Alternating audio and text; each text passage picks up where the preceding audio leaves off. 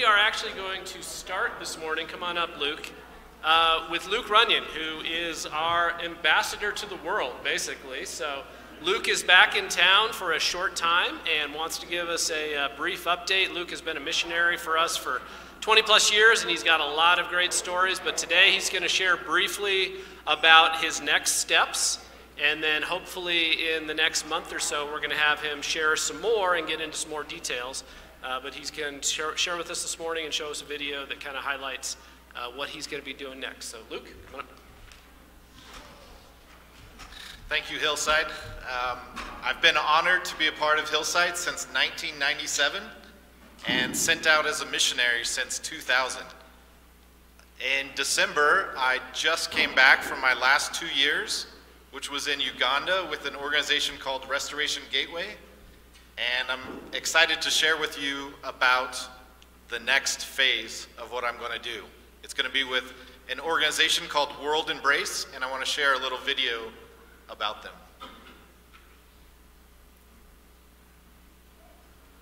This is my daughter, Ruby. She's four. Ruby knows what's important in life.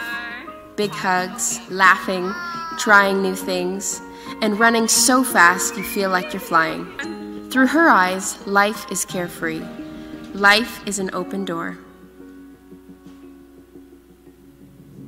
We all want the best for our children. We want them to discover their talents, their passions, and dream of a bright tomorrow. We give them opportunities because children are our legacy, our responsibility, and our future. Where we live, in Gulu, Uganda, many children are forced to grow up quickly, taking on responsibilities that are far beyond their years. For twenty years there was war, and children were forced to fight.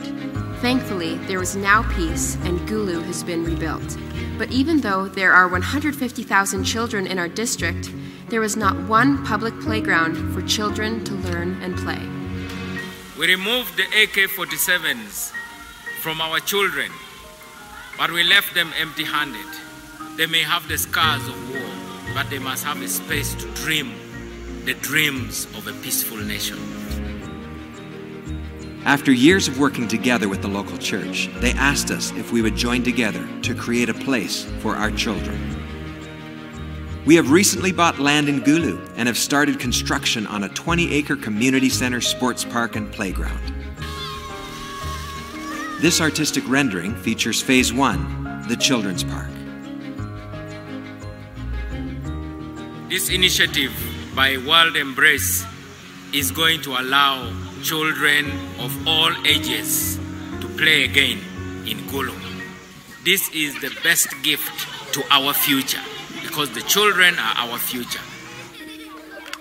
This project will be self-sustainable and staffed by local church members.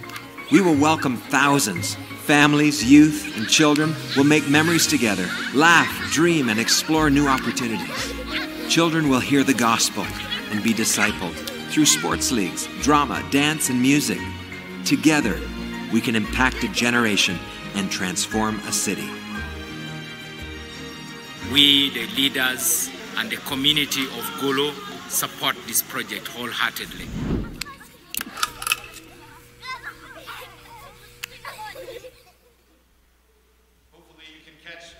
Of this big project with um, that's going to have great impact. World Embrace has many people that are focusing on the construction and the fundraising, but they've asked me to come in and take over the programming side of things. I'll be involved in all of the youth programs. I'm going to strategize and um, how to train up and implement this park. And so it's a, it's a big responsibility, but God has been training me over these last twenty years with a lot of um, experience and know-how to come in and impact the children of this area. So yeah, it, it aims to give a safe and encouraging place to grow and play, but the real aim is to share the gospel and discipleship. We'll do this by training up local leaders, the youth group leaders, the sports uh, leaders in the area, and I'll be in charge of supervising them and showing them how we're going to run the park, but how we will use it as a ministry. And World Embrace really uh, values unity among the churches, and so it's not a church itself, but wants to involve all the churches in the area to come together and impact the youth. So it's a tight timeline, but June tenth is when I'm aiming to, to head back to Uganda. And so I'm trying to share with everybody what the next steps are and try to raise up a team of people who can pray and lift up the ministry, as well as support it financially. World Embrace has committed to cover my uh, food and accommodation, uh, but I still need to raise some money for the rest of my cost, which is about one thousand fifty dollars per month and startup cost of six thousand five hundred dollars um, of one-time gifts. So we set up a web page. Hillside is supporting me, and, and the money is running through them, so you can look on um, the, the missions page. Uh, you can also look on Hillside Happenings and the Bible app. So I'd love it if you'd uh, look at it, see some more videos, have a chance to uh, sign up for more information. Uh, I'll be over in the cafe at the end for anybody who wants to talk more, uh, but I'm so thankful for Hillside and everything uh, that you guys mean to me.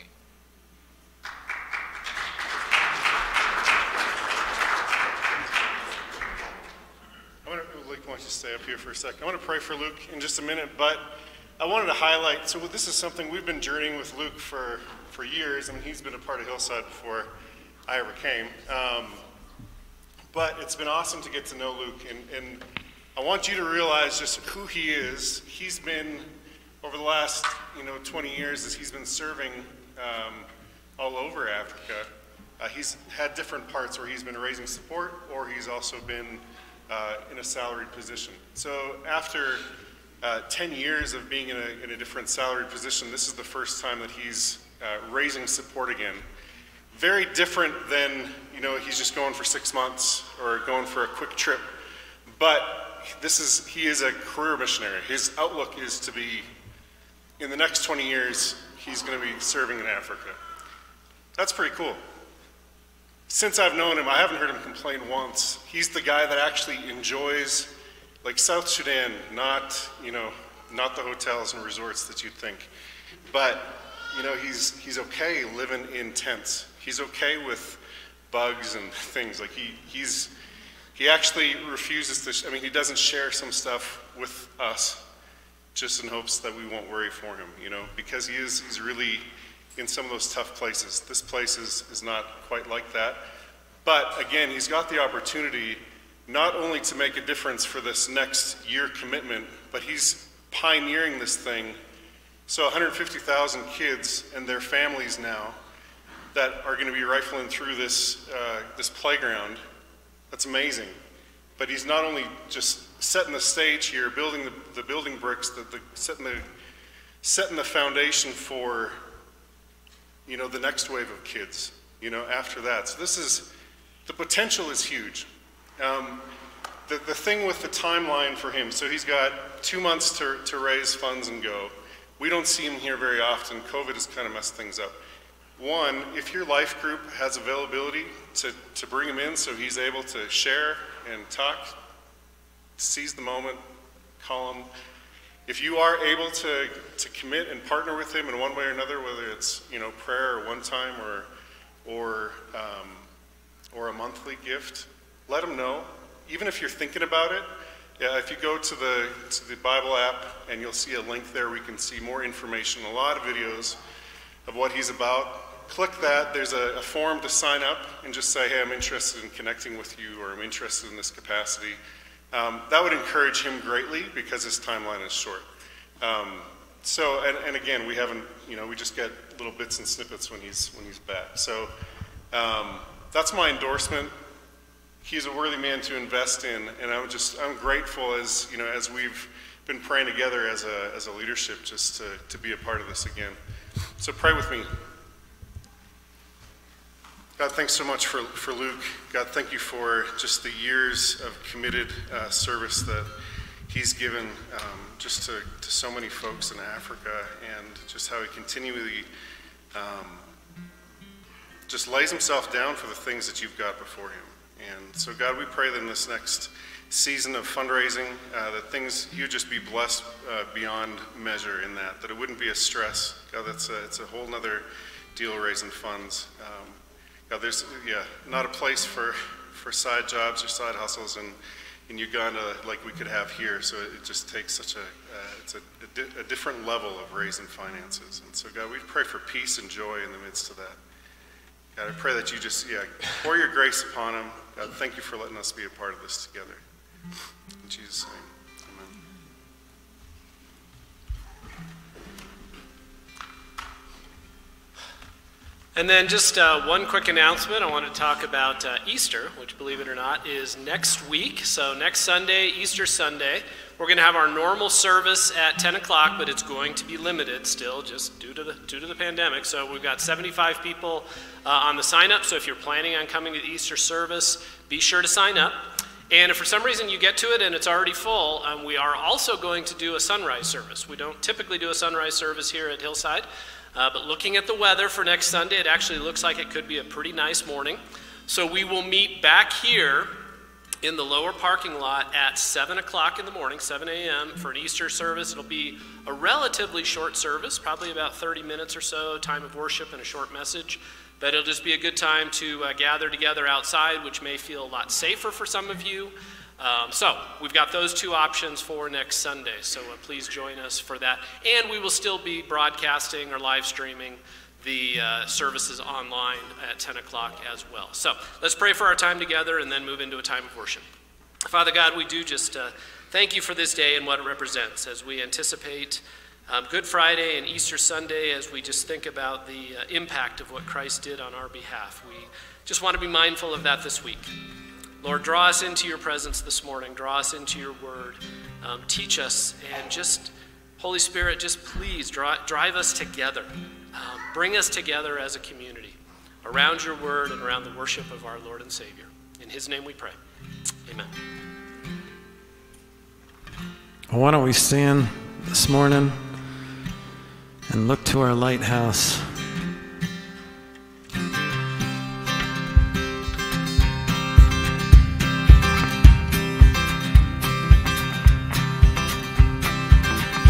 my wrestling and in my doubt, in my failures, you won't walk out. Your great love will lead me through. You are the peace in my troubled sea. Oh, you are the peace in my troubled sea. In my silence, you won't let go. In my questions, your truth will hold. Your great love will lead me through. You are the peace in my troubled sea.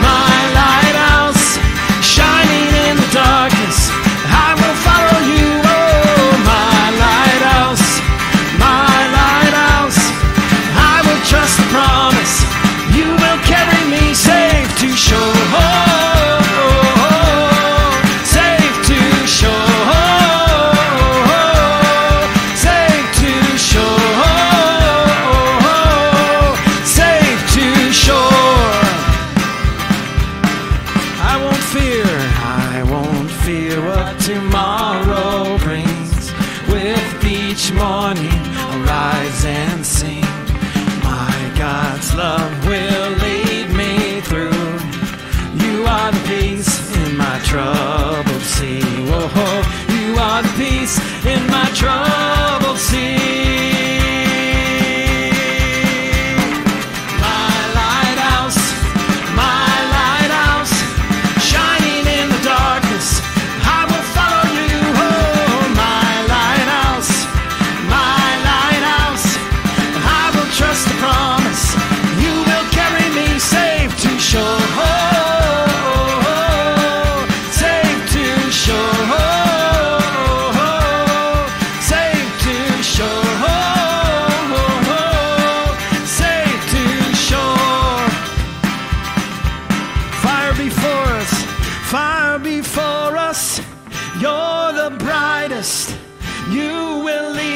us through the storm, far before us. You're the brightest. You will lead us through the storm, far before us. You're the brightest. You will lead us through the storm, far before us. You're the brightest. You will lead us through the my lighthouse, my lighthouse, my lighthouse, shining in the darkness.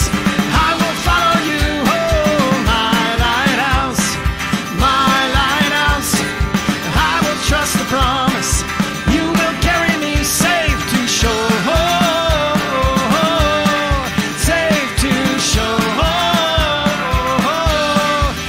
I will trust the promise. You will carry me safe to shore, safe to shore, safe to shore, safe to shore. Let's uh, sing that chorus one more time. Let's trust in the promise here. My lighthouse, my lighthouse, my lighthouse, shining in the darkness. I will follow you, oh, my lighthouse, my lighthouse. I will trust the promise. You will carry me safe to shore.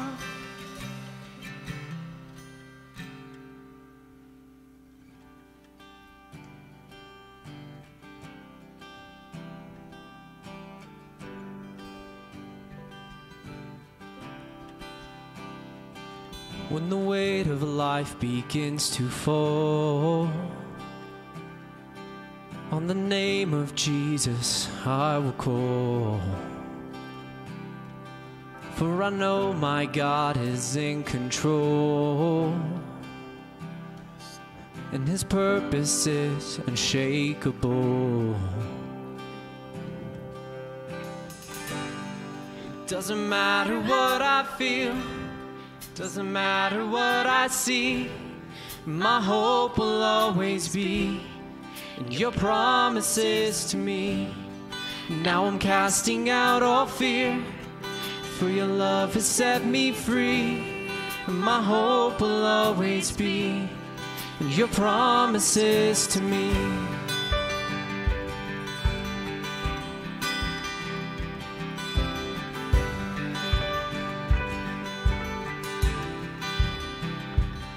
As I walk into the days to come, I will not forget what you have done. And you have supplied my every need, and your presence is enough for me. It doesn't matter what I feel, doesn't matter what I see, my hope will always be your promises to me. Now I'm casting out all fear, for your love has set me free. My hope will always be in your promises to me.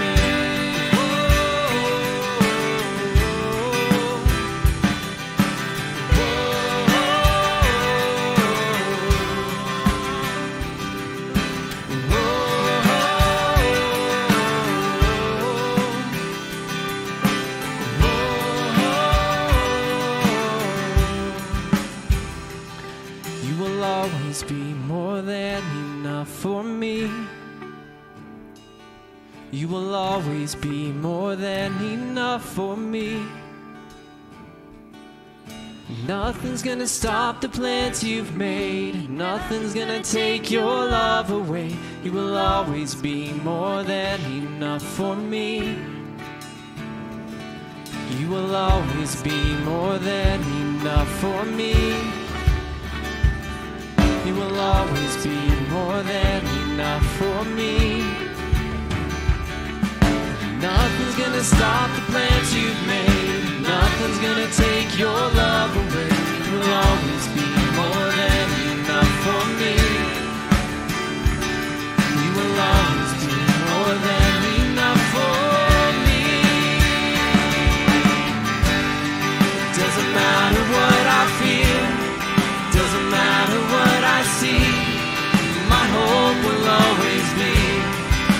promises to me.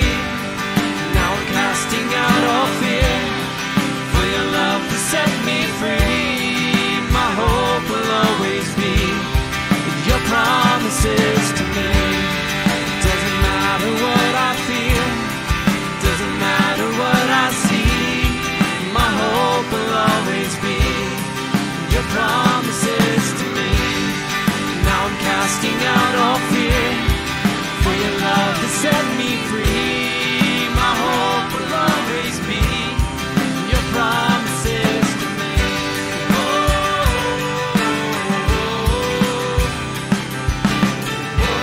to me.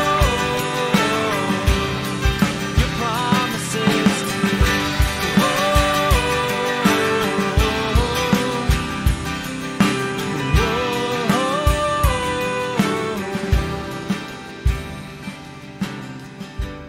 oh, oh, oh. Doesn't matter what I feel, doesn't matter what I see, my hope will always be in your promises to me. And now I'm casting out all fear, for your love has set me free. My hope will always be in your promises to me.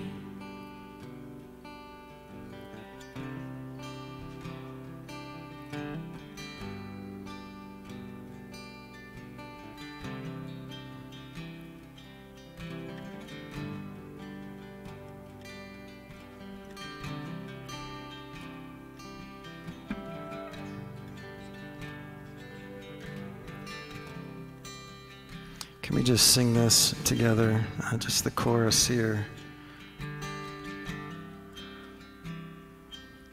We're going to sing Hosanna.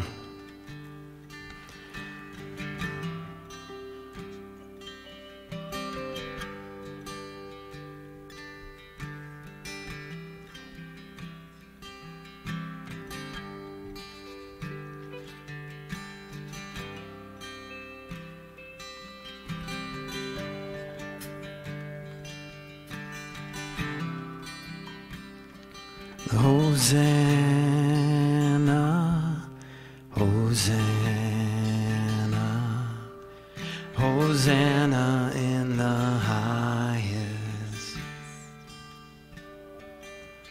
Hosanna, Hosanna, Hosanna in the highest.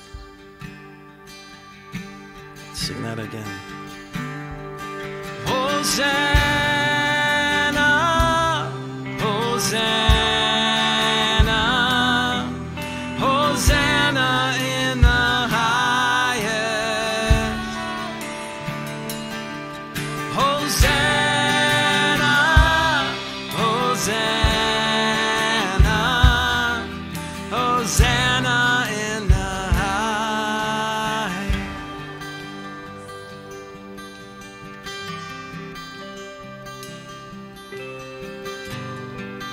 God, we sing that together, and we welcome you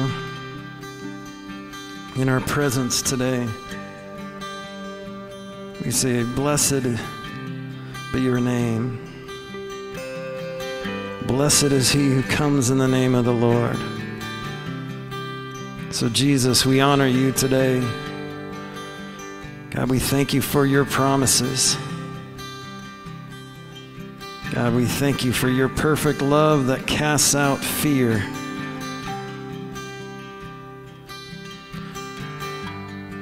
God, and we believe your promises. And Jesus, we believe you are the answer. In the middle of the storm, you are the answer. So we look to you. Would you have your way today in this place? Spirit, move freely in us and through us. Let your light shine. Let your truth be known. Help us to truly cling to you and choose you today. In Jesus' name we pray. Amen.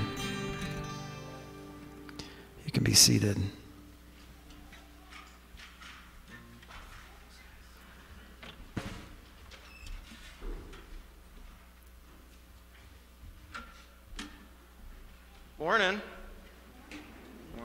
They gave, they gave me back the mobile mic, so it could get dangerous.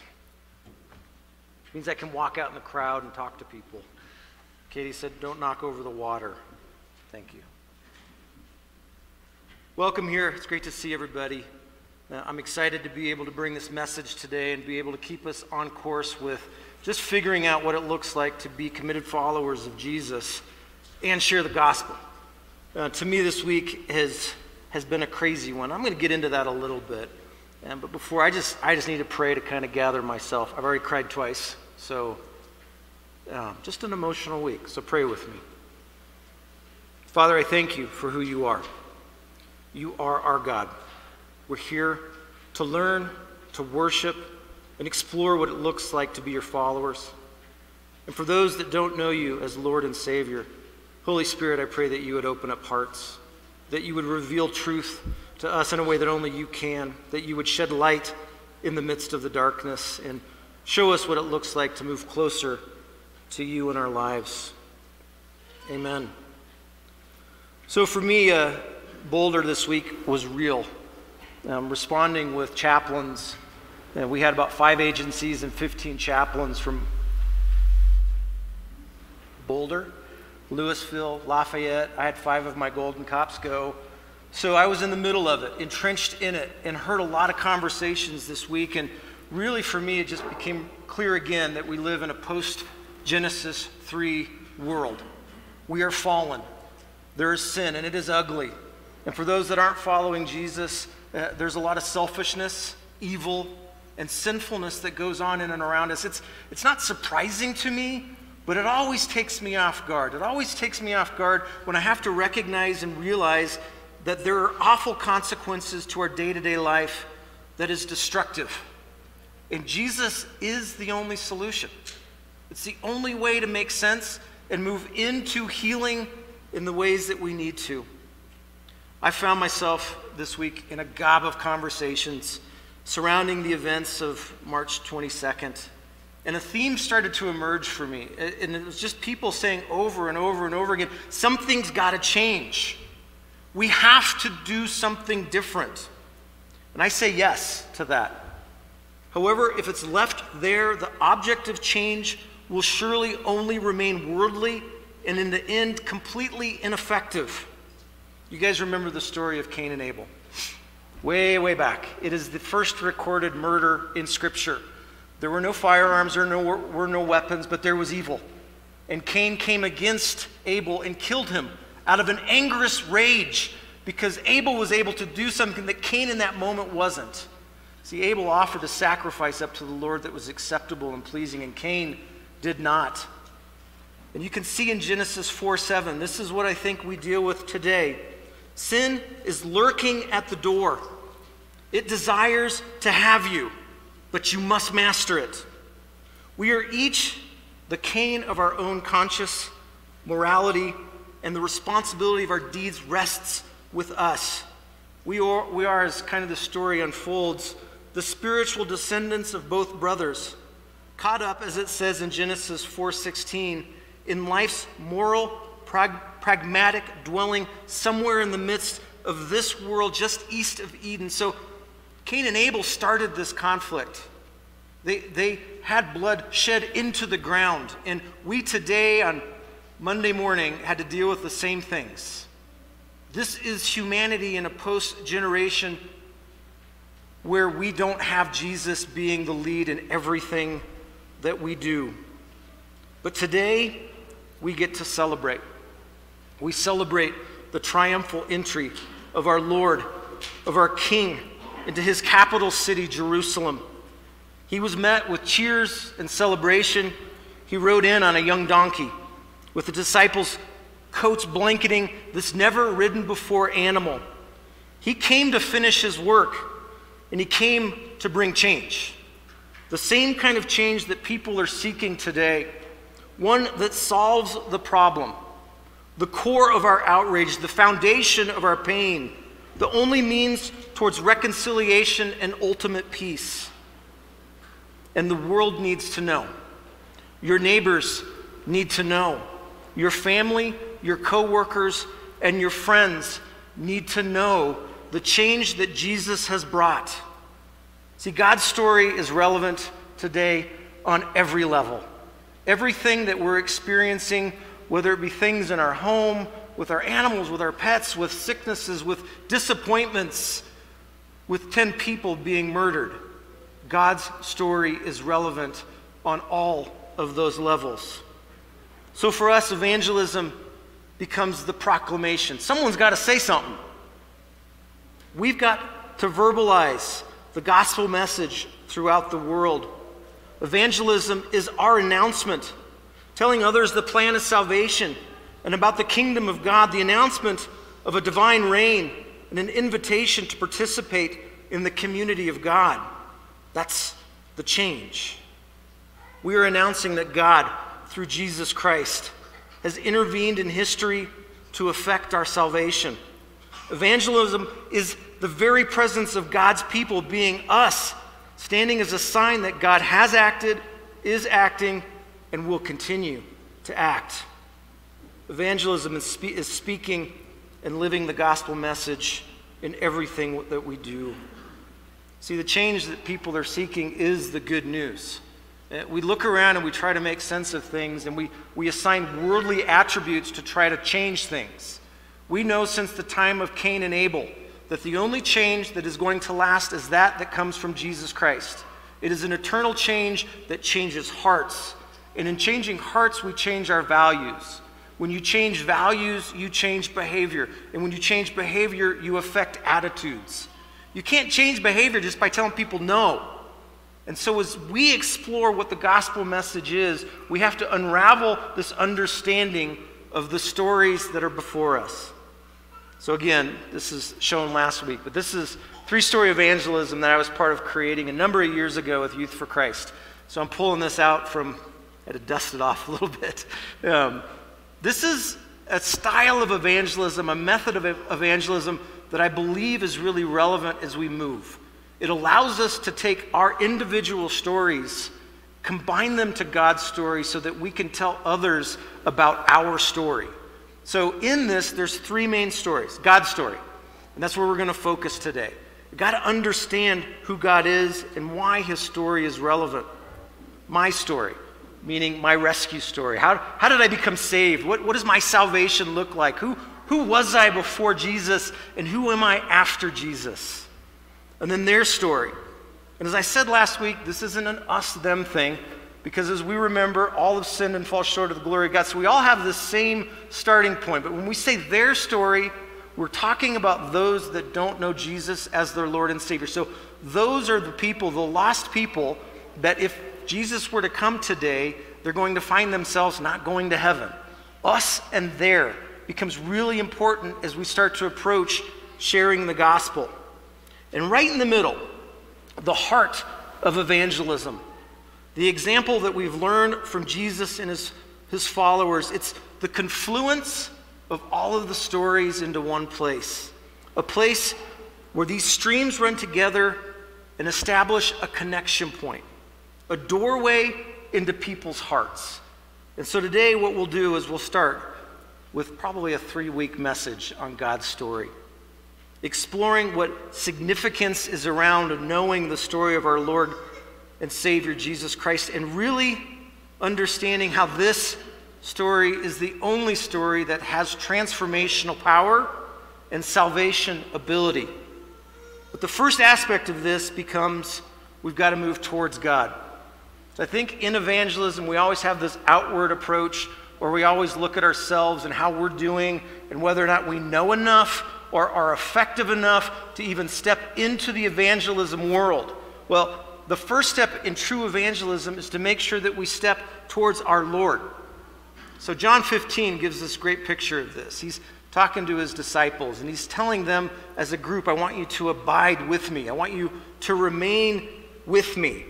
So to abide means accept or act in accordance with a rule, a decision, or a recommendation. So when we abide with Jesus, we remain with his rules, his decisions, his recommendations on how the creator of the world has said, hey, if you want to do things, do it this way.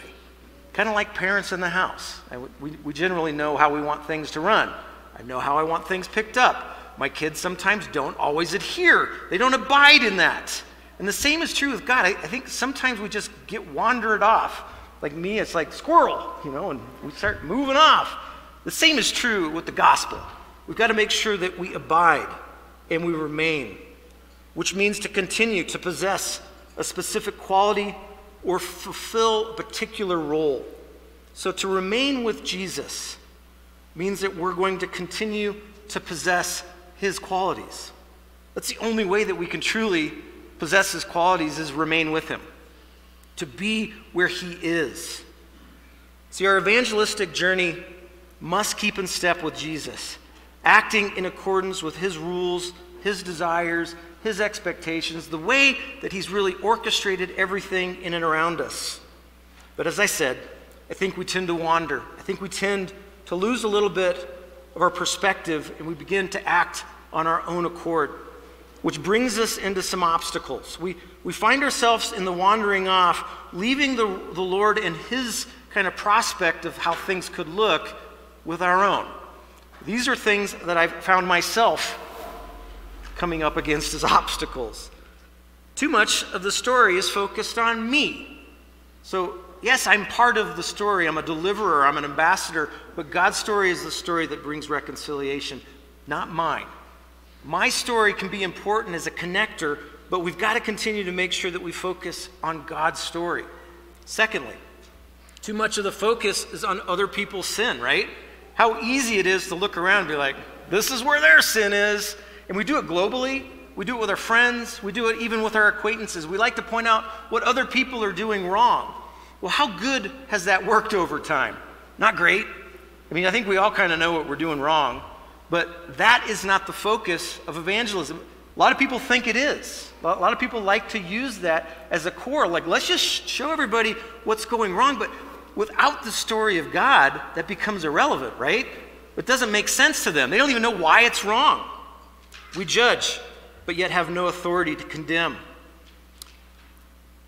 We like to point out the wrongs. I think in our society right now, if you've ever heard of Facebook or been on it, it's kind of like what we like to do. Like, let's point out the wrongs of that group of people or that group of people or these moral decisions, and we think for some reason that that's an effective form of evangelism. It's not.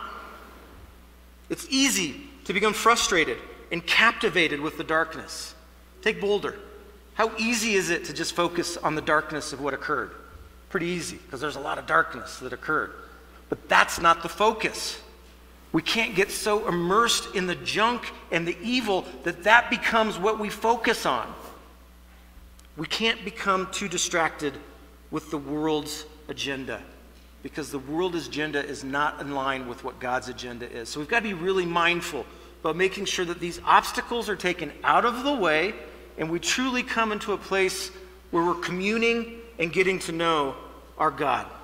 George Barna, author, researcher, says this: non-believers often respond to people, gifted or not, who are accessible to God, used by God and blessed by God through the working of his Holy Spirit.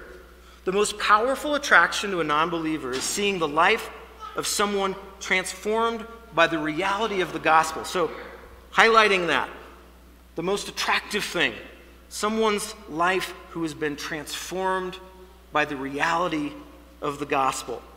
See, if we're not reflecting the glory of God, it will be difficult to share about the transforming work of Jesus.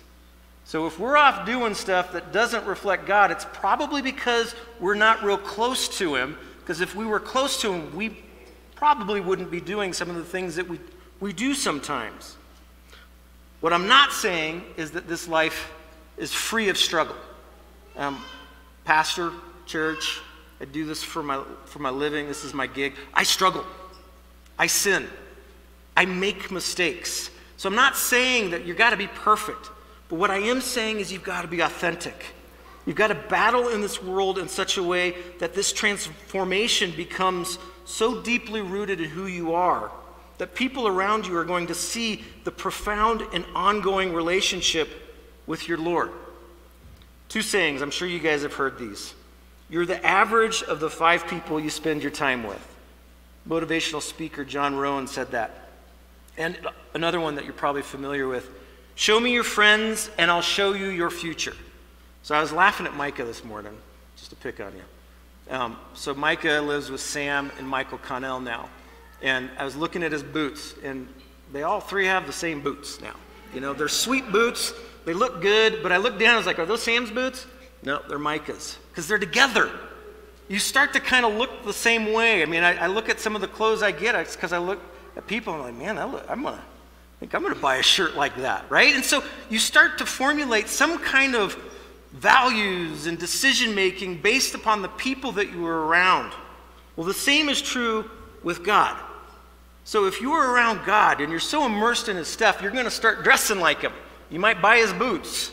You might feel and look and talk in the way that the Lord does. But I'm afraid sometimes we don't have such good recall of the things of God. So I'm going to give you a quick quiz. You ready? It's not, it's like, it's like a pass-fail thing, so it's not a real big deal. So I'm going to give you a little bit of a jingle, and you're going to complete the jingle for me. So everybody's got to participate if you know it. So takes a licking and... it might be a little generational, but good job.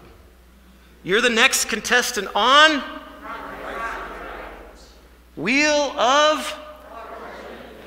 Now, this is a tough one. Like sands through the hourglass, so are... That's pathetic. Like a good neighbor... give me, give, break me off a piece of that. Right? So I can keep going. So I'm, I'm saying this because we so much right now are easily rattling off the things of this world, the jingles that we see. Now I want you to finish this. Love the Lord your God with all.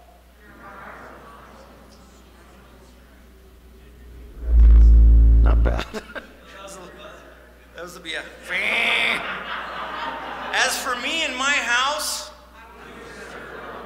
amen. Now I want you to give me one or two verses on the supremacy of God. Give me a verse about Jesus being the Son of God. I'm just kidding. You don't have to, but that's what we need to be able to bring up in an instant. The jingles are great, and you know, I get it because we hear it a thousand times, but I want the jingles of the Lord, the words that he speaks, the, the things that should rattle off of our brain in an instant. Jason just told me before church, I'm sorry, but I gotta share this story. So riding with a friend yesterday, just starts asking about the Lord. So I was like, did you answer him? Started asking, what? Next day, the kid actually becomes a follower of Jesus because Jason chose to answer the questions. Do you think Jason knows everything there is to know about God? Atlanta's like, no. It's a negatory, right? Jason knew enough. Jason knew God's story because I know Jason is trying his best to be immersed in the story of God. A daily study, an exploration of who he is. See, the foundation of evangelism is found in God's story. But do we know enough? It's a great question. I would suspect that most of you actually do. If you've given your life to the Lord, repented of your sins, trust Jesus as your Lord and Savior, you believe with your heart and profess with your mouth, I think you got it. I think you got this. I heard after last week, I had actually a lot of folks come to me with just concerns, like, I'm not sure, this is kind of scary. Are you gonna make me share my faith? Do I know enough? Yes, and yes, I believe that you do. Because everyone in this room, wherever they're at, I guarantee you, Jason's friend didn't come talking to me. He came talking to Jason. Why? They do life together. They do gymnastics together. They are in the same place, dealing with the same things. So for you, God is going to bring the right people to you. And when that happens, I want you to be able to introduce God to your, to your friends. So I used this a little bit last week. So the way that you can know, if you are going to introduce a friend to your friends, is how I want you to see this. Like, my friend Jesus, I want to introduce to you, and if they were to ask me, well, tell me some stuff about him, and I was like, oh, I don't know. They'd be like, well, well where is he from? Uh, why is he your friend? Uh, I don't know. At some point, these folks are going to be like, I don't think he's your friend. Like you think he's your friend. And so this is a pretty easy thing to walk through. Like, think about this. What is your friend's name? Jesus. Where is he from? Heaven. He's, he was from nothing. What do you know about each other? How did you meet Jesus? Well, let me tell you exactly how I met Jesus. What common characteristics do you have with Jesus? What are some of Jesus's hobbies? What are some of his interests? What are some of his concerns? Like, what do we know that he does? Do we know the things that Jesus likes? Do we know what his favorite things are, his dislikes and his hates? I know my wife hates tomatoes. Did you know that? Hates them. Don't bring them around her. She might throw them at you. Dislike and hate. So with Jesus, he also has some things that he dislikes and he hates. If you were to bring those things around him, he might throw them back at you too. Like, he hates pridefulness, loves humility. We understand so much that makes him happy and makes him sad. I can tell you stories right now about the way that Jesus has been involved in my life, and I guarantee you, you can too. The changes that have become of your life because Jesus is truly your friend. So the questionnaire, do you know enough? I think you probably do. Answer these in a way that you're able to walk around and introduce your friend, just like you do at a party, to the people that are around you. And in that, we're going to focus on some high points too. Because I do think there's some stuff that you need to understand beyond just the introduction. Two this week, we're going to talk about the two high points. One is Jesus did show up. We're going to answer why is that important, and Jesus died, and why is that important. And then over the next couple of weeks, fortunately, uh, Easter's next week, so the Jesus rose part fits right in. I don't know how we plan that stuff. Um, but we're going to continue on in this journey of just unpacking why is it important to know that Jesus showed up. I know this is small and I apologize, but this is kind of the, the gist of just, it paints the picture of the fact that Jesus did show up. It says the Word became flesh and made his dwelling amongst us. We have seen his glory, the glory of the one and only Son who came from the Father full of grace and truth. So we know that in the beginning the Word, there was the Word, and the Word was with God, and the Word was God. He was with God in the beginning, and through him everything has been made. Without him, nothing has been made that has been made. In him was life, and that life was the light of all mankind. The light shines in the darkness, and the darkness has not overcome it. So we know why this is important. It is this: Jesus showed up because those who believe in his name, he gives the right to become children of God, children born not of a natural descent or human decision, or a husband or wife's will, but born of God. So Jesus comes, and why is that important? To give us the option to believe, so that in belief we can be born and become children of God. Jesus showed up, as it says in John three sixteen and seventeen, because God loved the world, and in his love he chose to give his one and only Son, that whoever will believe in him shall not perish, but have eternal life. For God did not send Jesus, his Son, into this world to condemn the world, but to save the world through him. So Jesus showed up for two reasons. One, because God loves you. God loves who you are, in a different kind of love, and a love that says, I want to bring salvation. But God says, I love the world, and because of that, I'm going to send my Son. Why is that important? Because it's the only way towards salvation, period. So when we deal with all the stuff around us, we've got to recognize that there is only one path. Jesus is that path. And in order to save people, it would be good for us to understand the process and the means of why that looks that way. Jesus died. So every one of the Gospels has an illustration or a story of Jesus' death. John nineteen, Mark fifteen, Matthew twenty-seven, Luke twenty-three. As we look at the facts of this, I just put these up there because it's just the illustration of, yes, truthfully, Jesus did die. And he died for a very specific reason. He died because he was the only means of atonement and reconciliation. So when we look, we know that Jesus died, but it's important to be able to connect the why. We can't just tell people that Jesus died and leave it at that. The reason that he died and the why behind it becomes so important to God's story. See, atonement and reconciliation mean this. To atone means to make amends. And this is God's main theme throughout all of Scripture. If you read all the stories, it's all pointing toward this point of reconciliation between a sinful human race and a holy God. And this is the reason Christ had to die. He was the only means to accomplish the necessary sacrifice. The why is captured in the truth that Jesus' death was the only way to provide salvation for you. And I know we all know that, right? Maybe we know parts of it, we kind of have a glimpse of it, but most Americans know that Jesus came and he died. We even celebrate Easter as a nation.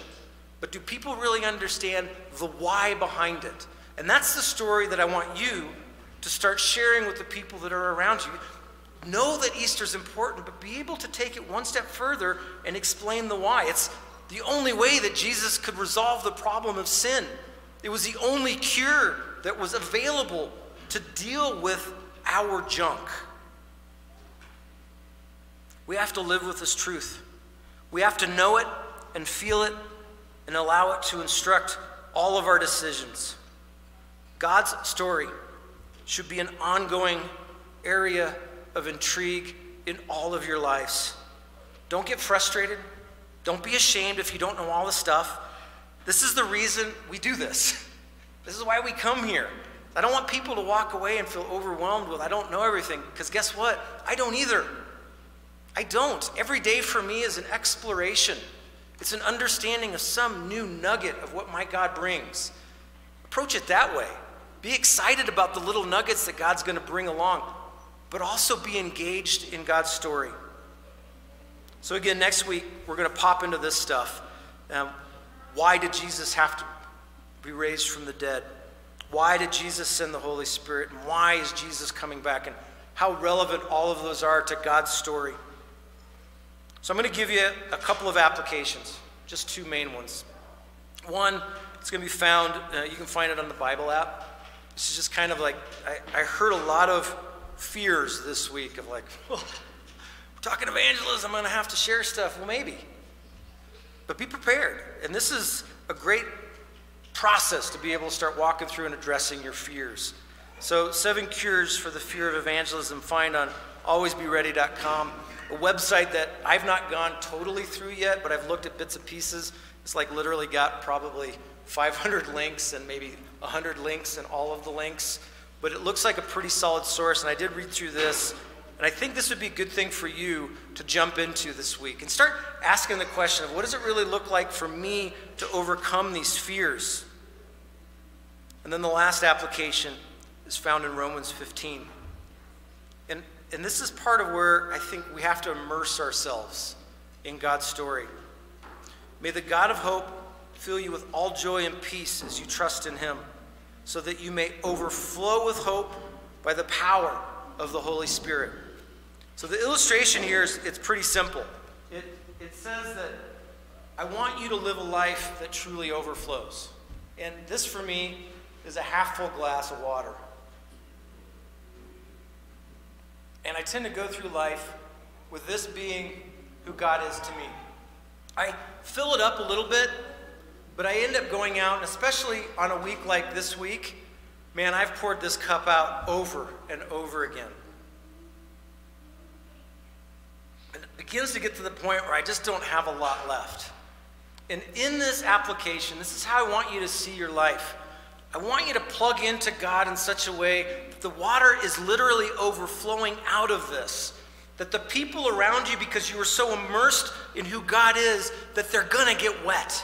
They're going to experience the overflowing of who God is by the power of his Holy Spirit. This is the application. This is what it looks like to truly immerse yourself in God. Don't get to the point where you get to the bottom and someone says, hey, Kevin, can you share with me a little bit about God's story? And that's all I got left. That's not overflowing. But I feel like sometimes this is how I approach my relationship with God and how I approach evangelism. I'm dry. I'm not with him. I can't tell you one thing about his story because everything else is an obstacle for me. So as we move as a church, I want you to see it this way. Do everything you can to overflow. Fill yourself with who he is. Read his word. Pray. Go on walks with God. Have conversation with him. And overflow so that the people God brings around you are going to get sloppy wet because of who you are and the story you share. Amen? Let's pray.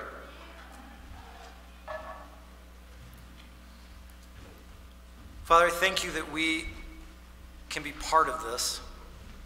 I know that your story and who you are is the only means of salvation. Father, I pray that you would use us, help us to be obedient, watchful, eyes open, seeing what's going on around us. Be alert for people who are asking the question, tell me about the hope you have. But also have the courage to respond, to speak your gospel to the people that are around us, people that are truly seeking change. I pray that we would be able to show them what change looks like by becoming committed followers of our Lord and Savior, Jesus Christ. Amen.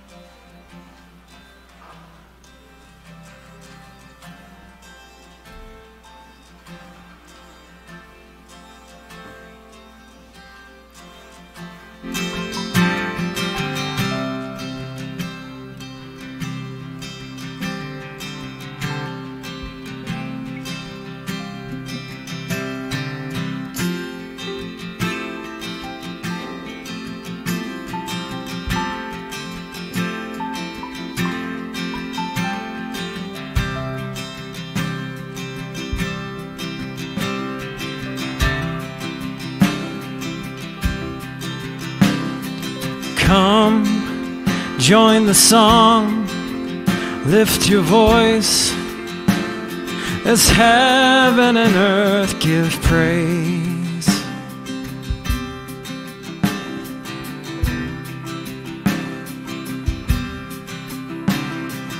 Fall to your knees at the feet of the Son of the one true God.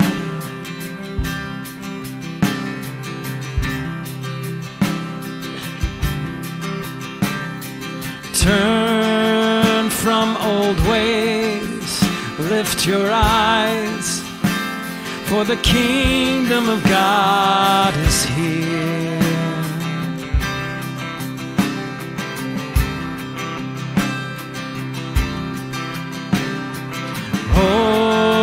Open your heart, offer all, for Jesus Christ is here.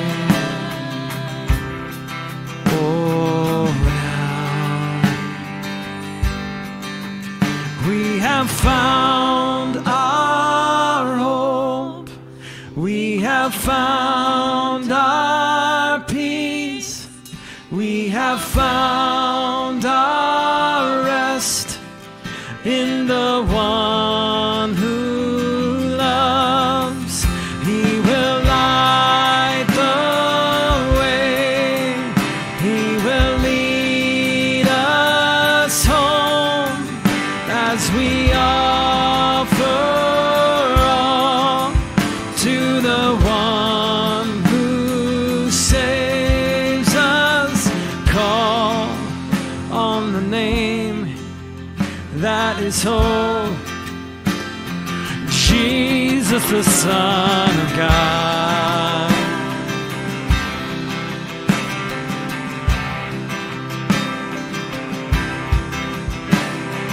Lord over all, he is good, and his mercy endures always.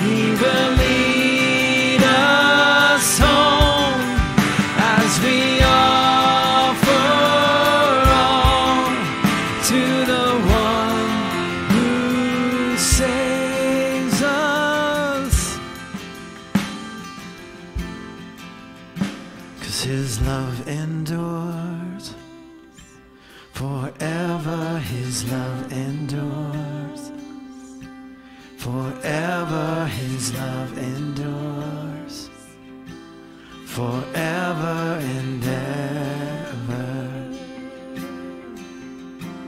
His love endures forever. His love endures forever. His love endures forever and ever. Let's proclaim that. His love, His love endures forever. His love endures forever. His love endures forever and ever.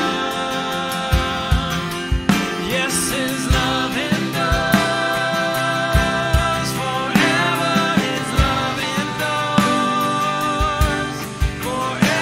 His love endures forever and ever. We have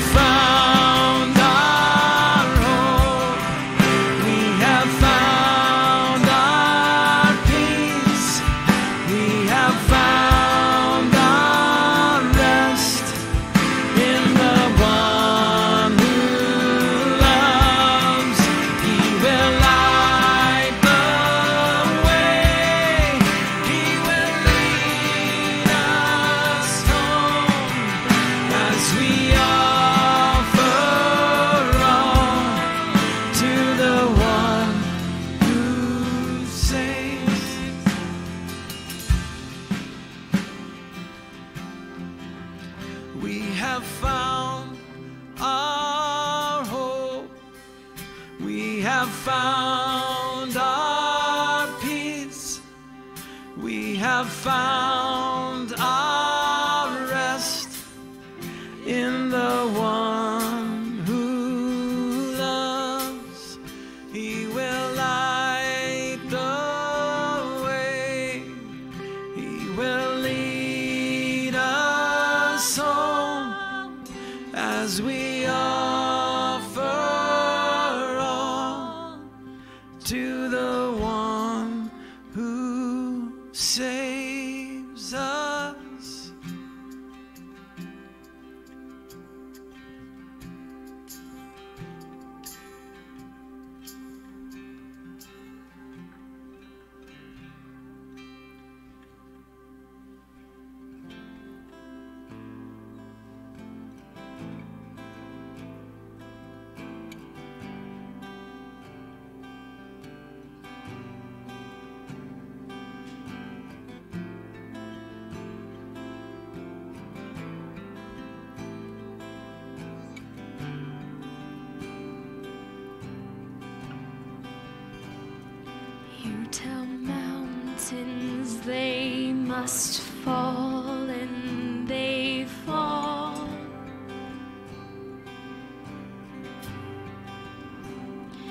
You tell oceans to be still, and they're calm.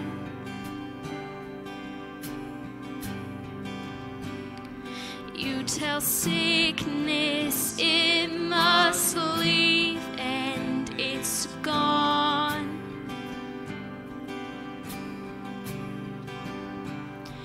In my weakness, God, I know you are strong.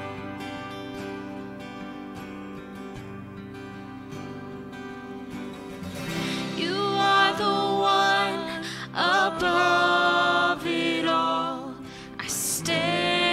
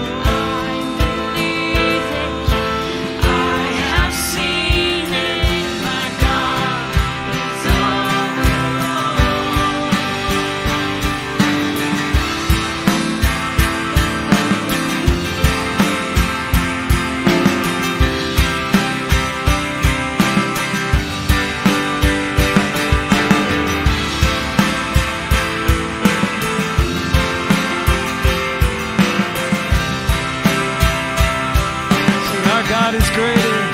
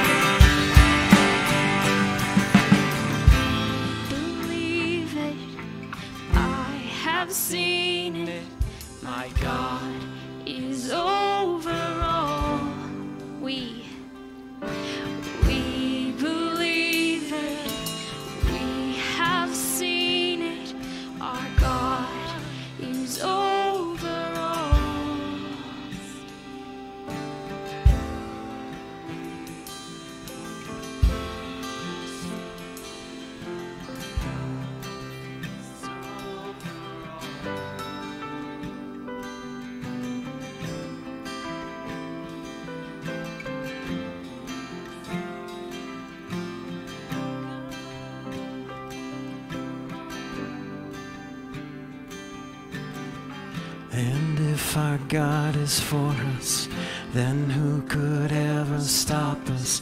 And if our God is with us, then what could stand against? And if our God is for us, then who could stand or stop us?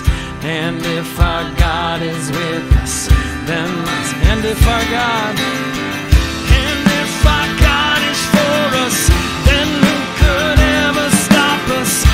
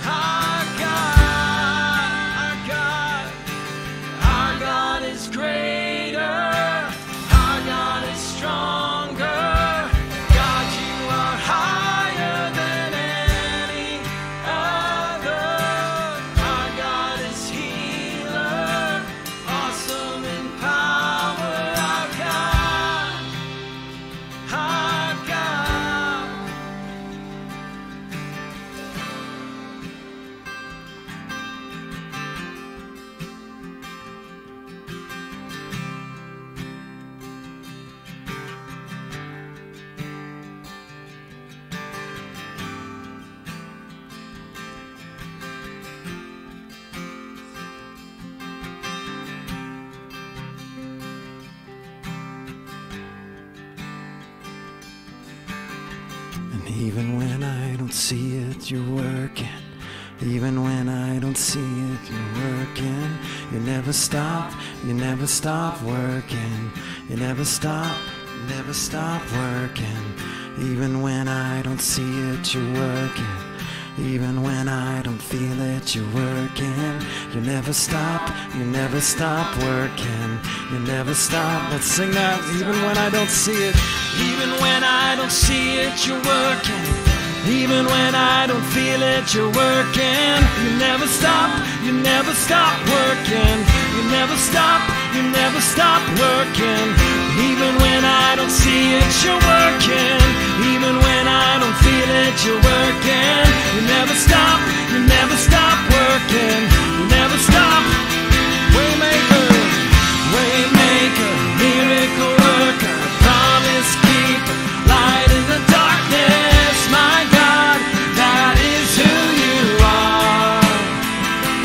You are a waymaker, miracle worker, promise keeper, light in the darkness, my God, that is. Why don't we stand and close with this? Sing waymaker, let's stand. Waymaker, miracle worker,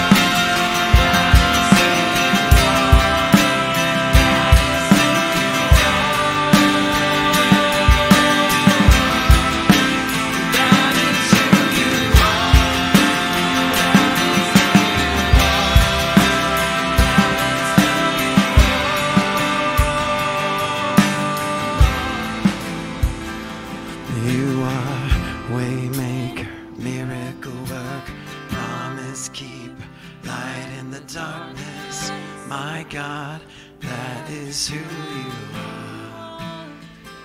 You are waymaker, miracle worker, promise keeper, light in the darkness, my God, that is who you are. Waymaker, oh waymaker, miracle worker, promise keeper, light in the darkness, my God, that is who you are. Waymaker, miracle worker, promise keeper, light in the darkness, my God, that is who you are. That is who you are. That is who you are. You are waymaker, miracle work, promise keep, light in the darkness, my God, that is who you are. Yes, you are waymaker, miracle work, promise keep, light in the darkness, my God, that is who you are.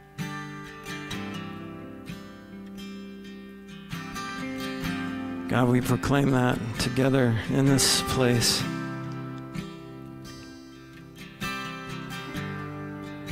I thank you for this safe place where we can be together with like-minded people. But God, I pray that you would give us boldness to proclaim this outside of these walls,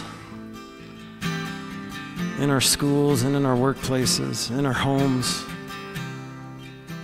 God, give us that boldness to proclaim that you are the way, the only way, the only truth, the only life that this lost world needs. Give us boldness, Jesus.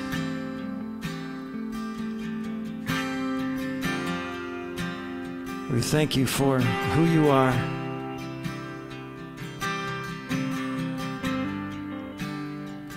God, help us to live it. In Jesus' name we pray. Amen. Have a great week. Let's live for him, proclaim him. Great.